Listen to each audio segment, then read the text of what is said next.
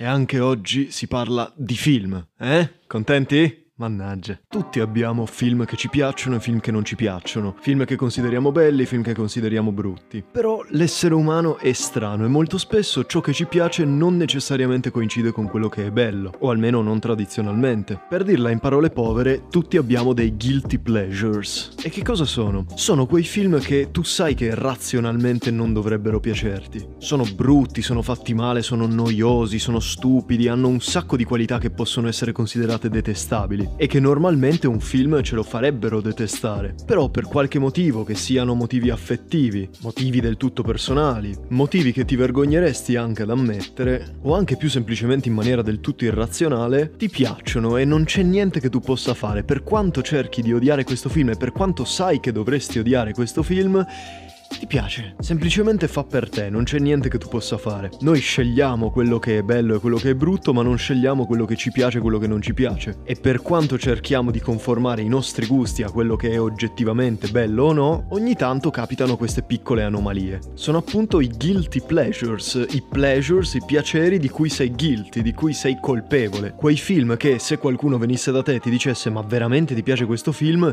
tu non potresti fare nient'altro che dire colpevole vostro onore. Proprio be- beccato in piena, non hai scuse. E secondo me tutti noi abbiamo questi film. Tutti noi abbiamo quel film che adoriamo, che sappiamo che non dovremmo adorare, che sappiamo che magari tutto il resto del mondo odia. E magari anche per questo ci piace, a volte capita anche questo, giochiamo a fare il bastian contrario col mondo. Quindi ho pensato che sarebbe potuto essere interessante, divertente che io vi parlassi dei miei guilty pleasures. Anche perché penso di essermi ormai smerdato già a sufficienza con questo podcast, non penso proprio che sarà questo a fare la differenza. Anche qui ve ne propongo 5, ma come come l'episodio sui film che ho odiato non sono in ordine. Ve li sparo proprio così a cazzo. E così come menzione onorevole, prima di cominciare la lista vera e propria, volevo brevemente menzionare un film che è da sempre nella mia lista dei Guilty Pleasures, di cui però ho già parlato nell'episodio delle trilogie.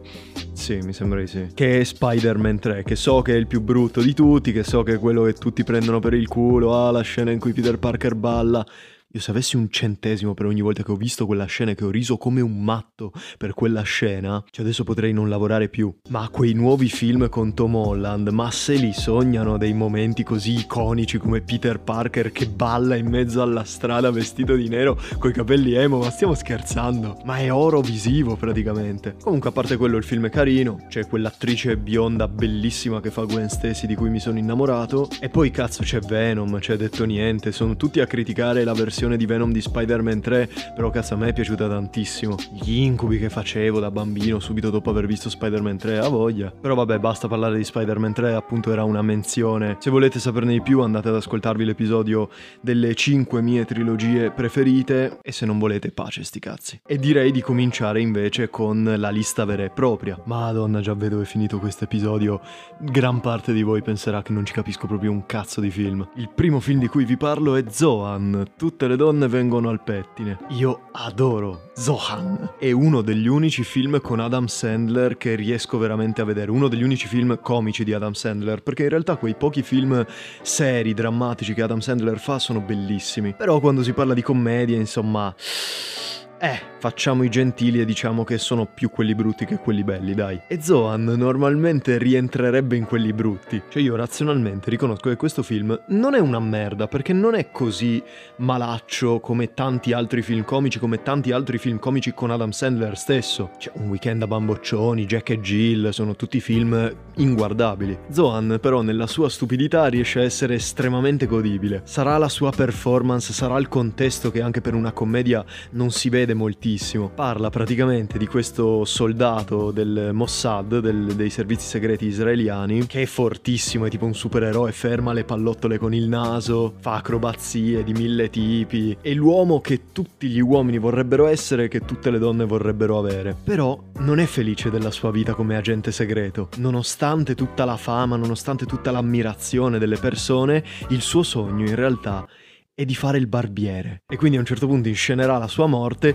e se ne andrà da Israele agli Stati Uniti, a New York, per cercare fortuna facendo il barbiere. E secondo me come premessa è geniale. Cioè hai un agente segreto che di per sé è un lavoro serissimo, ovviamente il film è in chiave comica, quindi questa serietà non c'è, però potenzialmente tu senti la, la gravità, come dire, del, del personaggio, la gravità del ruolo. E forse tendiamo a dare per scontato che un agente segreto, soprattutto se bravo come lui, vuol dire che gli piace il suo lavoro, tanto più che ha l'ammirazione, che tutte lo si vogliono scopare. E ci può anche stare che magari ha un sogno nascosto, però io vi sfido a pensare a una cosa più stupida che fare il barbiere, cioè passa da sparare ai terroristi a tagliare i capelli, eh, io lo trovo assurdo. E principalmente è per questo che mi fa morire da ridere, poi anche perché lui è un personaggio completamente fuori di testa e Adam Sandler gli fa giustizia, devo dire. Un'ottima performance che ci sta, devo dire, cioè veramente niente da dire, unita con l'assurdità proprio della personalità del personaggio in sé. No, no. E poi ci sono un sacco di frasi citabili che a me fanno morire da ridere che ormai nella mia famiglia abbiamo visto Zoan tipo 500 volte, lo sappiamo a memoria, uno dei film preferiti di mio padre e ogni tanto ci scambiamo queste citazioni tipo allora sotto. e eh vabbè, è stupido però che cazzo volete. E perché mi vergogno di dire che mi piace un film come Zoan? L'ho detto prima perché è un film che normalmente la gente etichetta come stupido, che ovviamente è lungi dall'essere un bel film. E questo è un discorso che avevo già fatto, non mi ricordo esattamente con quale film, ma l'avevo già fatto, però non pretende di essere un bel film, pretende solo di fare un due battute, due gag eh, stupide, magari anche demenziali a tratti. Ecco, la demenzialità sicuramente c'è, non a livelli estremi tipo scary movie, però c'è, e vuole solo farti fare due risate, vuole solo farti passare quell'ora e mezza magari spensierato la domenica pomeriggio, in realtà ogni pomeriggio dato che siamo chiusi in casa, però vuole farti divertire, cioè questo è un film che non dovresti vederti da solo ma dovresti vederti con gli amici. Anche perché nel vedere le imprese di Zoan che vi ho detto cioè fa delle cose assurde, cioè a un certo punto sta tipo rincorrendo un terrorista a cui sta dando la caccia e arriva un gruppo di bambini che si mettono a lanciargli delle pietre, lui riesce a prendere tutte le pietre così al volo mentre gliele lanciano, si gira, si vede che sta lavorando, che sta facendo qualcosa, poi si rigira e ha fatto praticamente un animale come quelli che si fanno con i palloncini solo con le pietre. Oppure che quando va in, quando va in America e riesce a farsi assumere da una parrucchiera, ma c'è un piccolo negozio in un angolo di strada proprio così che sta anche per chiudere perché gli affari vanno male e lui è tutto così pieno di energia, pieno di voglia di fare e posto che ha un sex appeal anche abbastanza pronunciato e il salone però è composto principalmente da vecchiette, lui si mette a fare questi tagli assurdi alle vecchie, tutti super sexy, tipo misti tra taglio di capelli e, la- e lap dance. E una volta finito, una volta che ha tagliato i capelli alla vecchia, se la porta dietro e se la scopa e tipo il giorno dopo vedi la tipa, la proprietaria del salone che va al lavoro e c'è la fila delle vecchie che aspettano lo stesso trattamento. È una cazzata, però che vi devo dire, mi fa ridere. Però basta, non vi spoilerò più altre stronzate lascio che lo scopriate voi. Passiamo invece al secondo film, un film che mi varrà molte critiche, penso molto di più di tutti gli altri, e che è tra l'altro l'unico film italiano di questa lista. Io in generale non sono un grande amante del cinema italiano, ma anche perché non sono un grande esperto del cinema italiano, anzi sono abbastanza ignorante. E questo film Diciamo che non c'è da andar fieri se l'hai visto e tantomeno se ti è piaciuto, e ancora di meno se l'hai adorato, come me. Il film in questione è Vacanze di Natale a Cortina, non quello vecchio ma quello del 2011, quello che un po' non si è cagato nessuno. Ora, sinceramente, io non capisco quest'odio che la gente ha per i cinepanettoni. Sono brutti? Sì. Sono dei film pigri? Sì. Sono idioti? Assolutamente sì. Però io sinceramente non ci vedo questi demoni che la gente adora vederci. Certo, Certo, alcuni sono più riusciti, altri di meno. Soprattutto gli ultimi sono diventati molto ripetitivi, sono diventati molto Beh, molto di merda, insomma. Capisco che possano non piacere i cinepanettoni perché nemmeno a me piacciono in realtà. Questo qui mi è piaciuto, un paio di altri mi sono piaciuti, ma in generale il genere non fa affatto per me. Non capisco però l'odio viscerale che c'è, cioè addirittura targare i cinepanettoni come la rovina del cinema mi sembra, mi sembra un po' eccessivo. Cioè non sono film impegnativi e secondo me è già fin troppo impegnativo arrabbiarsi per dargli contro. Comunque questo per i cinepanettoni in generale. Per questo qui io adoro sto film e mantiene tutte le caratteristiche dei cinepanettoni, quindi sulla carta avrebbe, avrebbe tranquillamente tutte le carte in tavola per non piacermi. E infatti forse è perché l'ho visto al cinema appena era uscito sto film del 2011, quindi avevo 13 anni, avevo forse l'età poco matura contribuito, però è molto godibile. Poi io non sono un grande esperto di cinepanettoni, vi ho detto, però ne ho visti alcuni e devo dire che proprio dal punto di vista qualitativo, in confronto agli altri, questo mi sembra molto ma molto meglio. Ci sono i difetti, vi ho detto, ci sono quelle battute un po' cringe che eh, di solito ci sono nei film italiani di questo tipo, però tutto sommato è anche un film che ti lascia qualcosa, secondo me. Non è uno di quei film comici così brutti che appena uscito dalla sala te lo sei già dimenticato. È una commedia di equivoci come gran parte di questi film e gli equivoci funzionano, sono le tipiche situazioni che ti immagineresti. Poi ovviamente c'è il mitico Christian De Sica che io amo con tutto me stesso, che aggiunge sempre una buona dose di carisma ai personaggi che interpreta e porta un po' di brio al tutto. Cioè Christian De Sica potrebbe dire ciao come va e io mi spanzerei dalle risate. Tra Boldi e De Sica io ho sempre preferito di gran lunga De Sica, non mi dispiaceva Boldi sinceramente eh, nei, in alcuni cinepanettoni che ho visto, era un po' una macchietta e condivido anche il discorso che aveva fatto io Toby, che con l'avanzare degli anni Boldi nei cinepanettoni è diventato sempre di più una specie di simil fantozzi e ha perso un po' di interesse, mentre De Sica invece rimaneva sempre più o meno lo stesso personaggio. Quindi in conclusione è un film volgare, è un film stupido anche questo, ha tutti i lati negativi che ti aspetteresti da un film del genere, però se avete presente la qualità media di un cinepanettone, non lo so, vedendolo forse vi potrebbe anche piacere, o non dispiacere più di tanto, diciamo così. E anche questo è un guilty pleasure, cioè per- perché mi vergogno di vacanze di Natale a Cortina? Cioè immaginatevi tipo un colloquio di lavoro, qual è la sua passione? I film. Mi dica un film che le è piaciuto, vacanze di Natale a Cortina. Cioè, tanti saluti, una stretta di mano, un calcio nel culo. E per questo mi vergogno, anche perché so che questo film è stato abbastanza un flop al botteghino, quindi già io di mio sono una delle uniche persone che l'ha visto, però che l'ha adorato fino a questo punto e, questo film esattamente come Zoan ed esattamente anche come gli altri di cui vi parlerò, è un film che io potrei citare all'infinito. Cioè se io mi mettessi a tavolino, mi spremessi un po' le meningi, potrei ricostruire a tavolino la sceneggiatura. Tante delle battute di questo film mi sono rimaste e sono frasi che ogni tanto dico per scherzo, sempre così, eh, in famiglia o per, per i veri intenditori, ecco. E siamo arrivati al numero 3. Al numero 3 troviamo non un film, bensì una trilogia, che io però considero come un unico film perché alla fine quello è, che è la trilogia dei Transformers. Ovviamente i film iniziali, perché il quarto e il quinto li ho visti, Bumblebee l'ho visto e sono uno peggio dell'altro. Ma i tre film, quelli che hanno cominciato tutto, quelli con Shia LaBeouf e Megan Fox, quelli li porto nel cuore. Soprattutto il primo, il primo è bellissimo. Tra l'altro mi è stato detto che Shia LaBeouf mi assomiglia tantissimo fisicamente.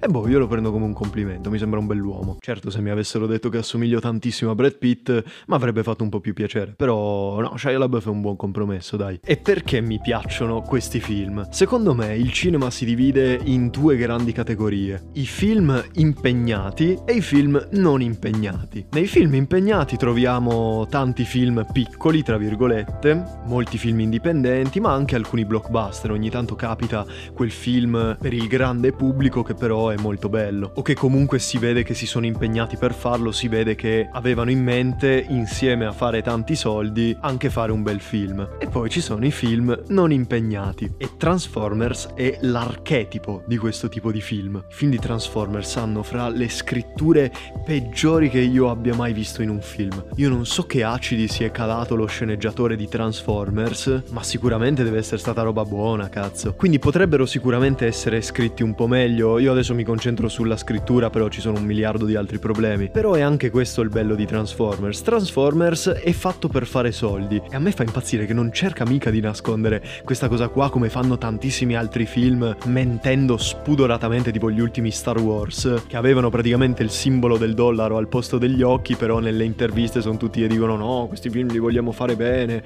vogliamo che piacciono ai fan e tutte ste boiate. E anche per alcuni film di supereroi, dai, diciamo diciamoci la verità. Invece Transformers ti sbatte in faccia proprio il fatto che sia stato creato solo per fare qualche spicciolo, qualche spicciolo, miliardi di dollari. E nonostante questo la gente li va a vedere, è assurdo. E per questo meritano la mia simpatia, perché tanto di cappello. Sono film che sono destinati a un pubblico molto giovane. Infatti il primo è del 2007, se non sbaglio io avevo 9 anni. Boh, cioè andare al cinema e vedere questi robot giganteschi che si trasformano in macchine e poi fanno la lotta e si sparano coi missili, le esplosioni e anche Megan Fox buttata in mezzo così, cioè capolavoro indiscusso. E riguardandoli, tutte queste cose che apprezzavi magari da più piccolo, da più giovane, si vede, cioè lo capisci razionalmente che mm, sono delle cazzate. Quindi sarà la componente affettiva che parla in me o non so cosa. Però mi sembra che siano delle cazzate tutto sommato sulle quali sei disposto a chiudere un occhio. È un film di intrattenimento, proprio la definizione di film di intrattenimento. Tanti effetti speciali, tante esplosioni, cioè mira per l'appunto a intrattenere lo spettatore. Questo tono comico o comunque che non si prende sul serio. L'avrete capito, a me stanno simpatici i film che non si prendono sul serio. Perché secondo me ci vuole anche un po' di intelligenza, pur nella stupidità ci vuole intelligenza per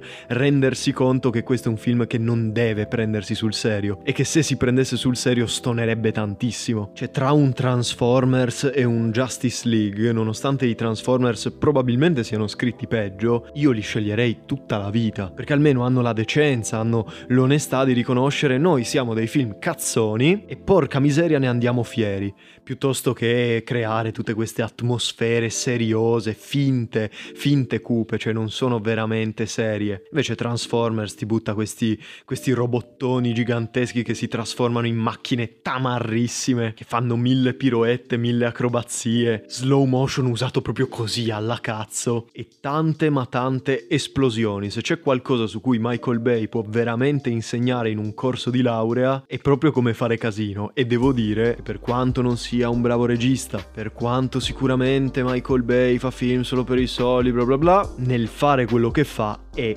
bravissimo. E infatti anche per questo mi sono piaciuti tanto i primi Transformers mentre gli ultimi no, perché gli ultimi, nonostante fossero anche quelli diretti da Michael Bay, si era un po' perso di Michael Bayismo, non so come dire. C'è il quarto e il quinto, si nota che c'è qualcosa che non va, c'è qualcosa che li differenzia rispetto a quelli prima.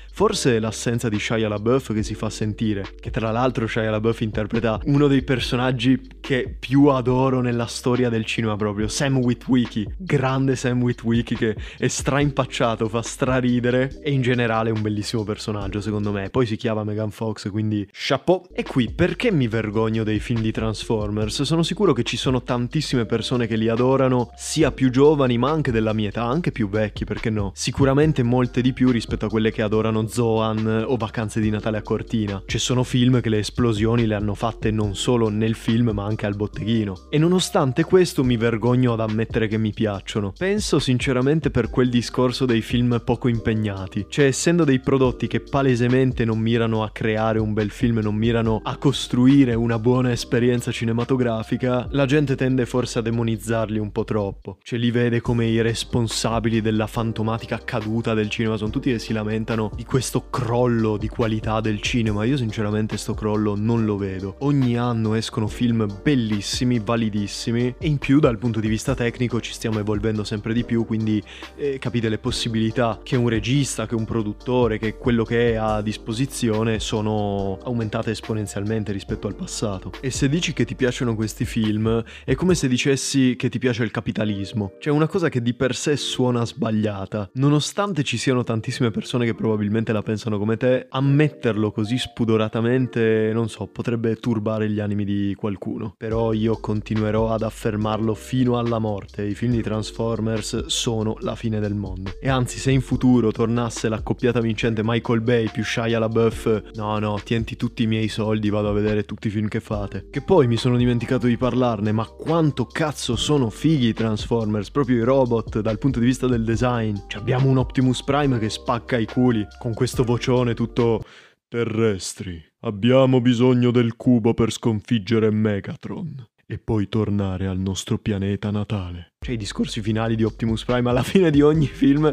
lui fa sempre un discorso così a cazzo, completamente a caso, pseudo filosofico con queste frasi che sembrano prese dalla descrizione di un post di Instagram di una 2003 che mostra il culo. Poi a me non so perché, ma mi sono sempre piaciuti un sacco i Decepticon. Io quasi tifavo per loro, eh. Megatron, soprattutto in questi film, proprio dal punto di vista appunto del design, cioè per come è fatto fisicamente, è fighissimo, cioè è proprio figo, è cazzuto, cioè non so come dirlo. Sembra praticamente un Bionicle super sofisticato ci sta. Ok, quarto film. Il quarto film è un film che molta gente si è visto, abbastanza famoso. Ce lo vedi anche che lo danno in tv ogni tanto. Però è come se l'avessero tutti rimosso, non so il motivo. Cioè, so il motivo, comunque è un guilty pleasure, comunque è un film di merda. Però è un film di merda che secondo me meritava di più. Sto parlando di Van Helsing del 2004. Qualcuno si ricorda questo film? C'è stato un periodo della mia vita in cui io ero fissato con questo film. Perché ero stra in fissa con i lupi mannari e mi guardavo film su film film di lupi mannari, perché l'ho sempre trovato una bestia strafiga. Cioè, fra tutti i mostri è quello che mi piaceva di più, sicuramente. E quindi giocavo praticamente a cercare il lupo mannaro migliore in ogni film che vedevo. Ho sempre avuto un'avversità proprio fisica per i costumi da lupo mannaro, non so perché, anche se molti sono fatti veramente bene, i lupi mannari di Joe Dante, per esempio,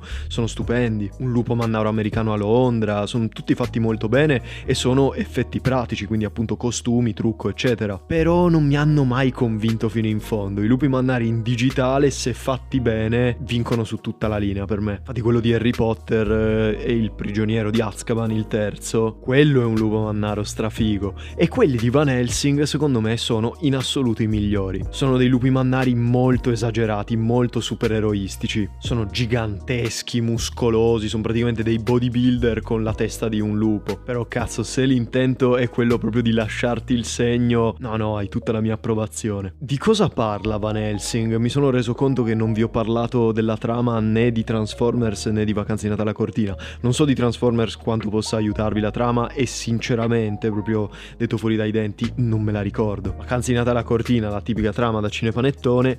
Van Helsing invece è praticamente un film che penso voglia fungere da summa dell'universo di mostri della Universal. Aspetta, è della Universal che non vorrei dire cazzate.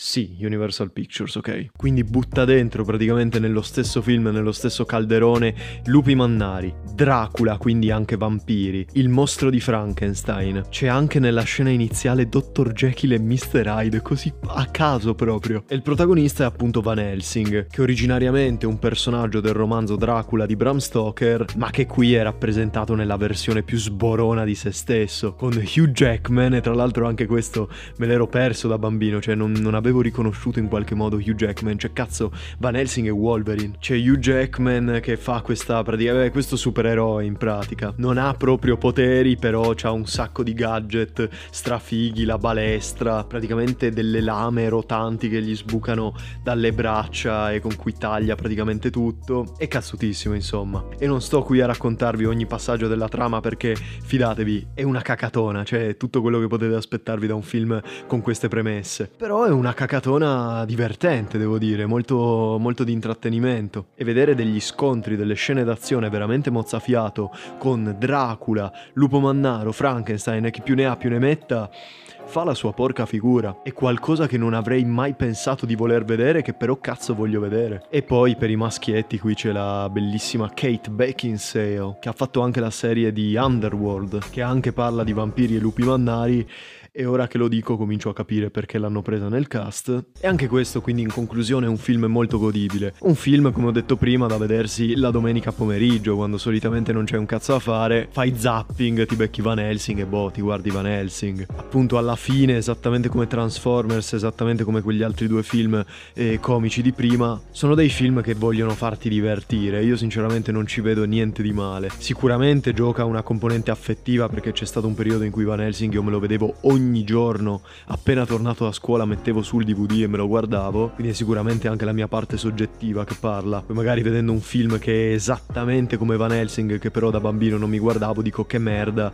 e faccio la figura dell'ipocrita, quindi ammetto che questi film mi piacciono tutti perché, perché ci sono affezionato essenzialmente. Però è anche questo il bello dei guilty pleasures, cioè sono film che per un motivo o per l'altro ti piacciono, poi qual è il motivo conta relativamente. Ok, siamo arrivati all'ultima parte e ritorna un film comico. Chissà perché tanti dei guilty pleasures sono film comici, forse perché è più probabile farli male, non lo so. Il film di cui vi sto per parlare, in realtà anche questo non è un film singolo, sono due film, anche abbastanza vecchi ormai, devono essere tipo degli anni 90, che sono Piccola Peste e Piccola Peste torna a far danni. Io sono affezionato così tanto a questi film, voi non avete idea. Io me li guardavo a casa dei miei nonni quando ero piccolo a nastro. Sono dei film comici che parlano di un bambino che appunto è pestifero e tremendo, ne fa di tutti i colori, che viene adottato da una coppia che non riesce ad avere figli e boh, loro inizialmente sono contenti, però lui comincia a combinarne veramente di tutti i tipi e poi capita l'inimmaginabile, c'è un assassino a piede libero per dire l'assassino col papillon,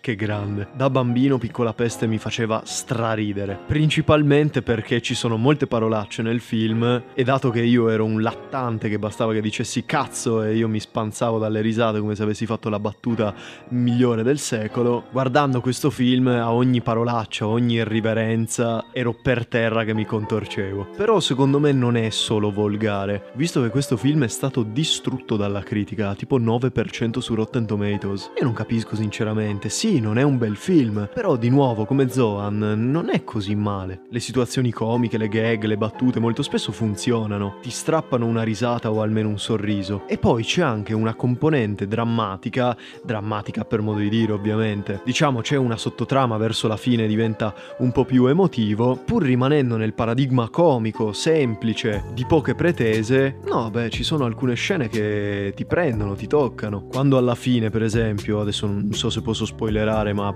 non so quanti di voi avranno voglia di vedersi Piccola Peste e poi comunque tantissimi sono sicuro che l'avranno già visto, su Italia 1 lo danno ogni 2x3. Alla fine, dopo che la coppia si è resa conto di che peste gli è stata affidata, cercano di disfarsene in tutti i modi possibili e immaginabili. Il padre, che è quello dei due che si è più affezionato a Junior, che il bambino, nel corso del film, alla fine capisce che nonostante lui fosse pestifero, nonostante fosse appunto una piccola peste, sotto sotto gli voleva bene anche lui. E c'è questa bellissima scena in cui entra nella stanza che gli avevano tutto addobbato così alla perfezione, completamente distrutta perché Junior è praticamente l'incarnazione del diavolo, e guardando fra i vari disegni che solo una mente malata potrebbe partorire, trova un disegno che Junior ha fatto di se stesso e di lui. Un disegno normale, cioè come un bambino lo disegnerebbe. E lì lui capisce che sotto sotto anche il bambino gli voleva bene. E quindi decide di andare a salvarlo perché nel frattempo quell'assassino che vi dicevo ha rapito sia lui che sua moglie. Però al padre non gliene frega un cazzo di sua moglie perché è una stronza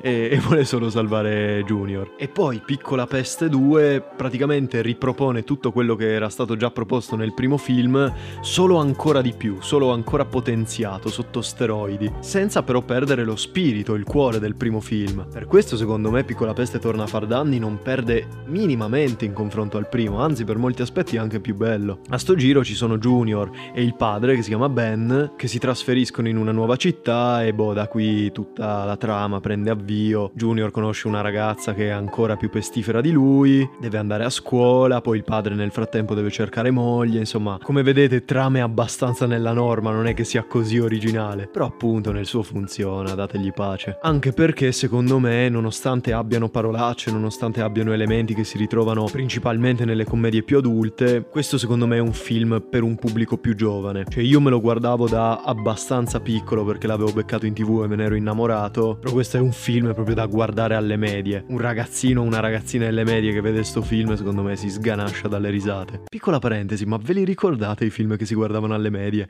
Io ero fissato con Scary Movie, non so voi. C'erano tutti che conoscevano a memoria tutte le battute di Scary Movie. Cioè tu potevi andare in qualsiasi classe di qualsiasi scuola e se gridavi Bella! Tutti ti rispondevano Bella! Bellissimo. C'era proprio un senso di comunità grazie a Scary Movie. Vabbè, chiusa parentesi. L'episodio finisce qua anche stavolta. Ci sarebbero altri guilty pleasures di cui vorrei parlarvi. Sono tantissimi i film brutti che mi sono piaciuti e di cui anche mi vergogno. Però ho deciso di scegliere i più belli, o almeno i miei preferiti, ecco. Prima di abbandonarvi faccio un rapido saluto alla Lor, che mi ha detto che ci terrebbe tantissimo essere menzionata e salutata nel podcast. Ciao Nena, adesso che sei sul podcast sei famosa, ti ho resa immortale. E tra l'altro la ringrazio più io per avermi chiesto di, di salutarla nel podcast perché nessuno me l'aveva mai chiesto prima. Forse sto diventando per davvero famoso. Ah, scherzo, non mi si incula nessuno. Però questo anche mi piace perché, come si suol dire, meglio pochi ma buoni, apprezzo molto di più che ci siano poche persone che mi ascoltano e che mi apprezzano piuttosto che ce ne siano una valanga che però non sanno neanche chi sono. Comunque boh, adesso basta. Adios!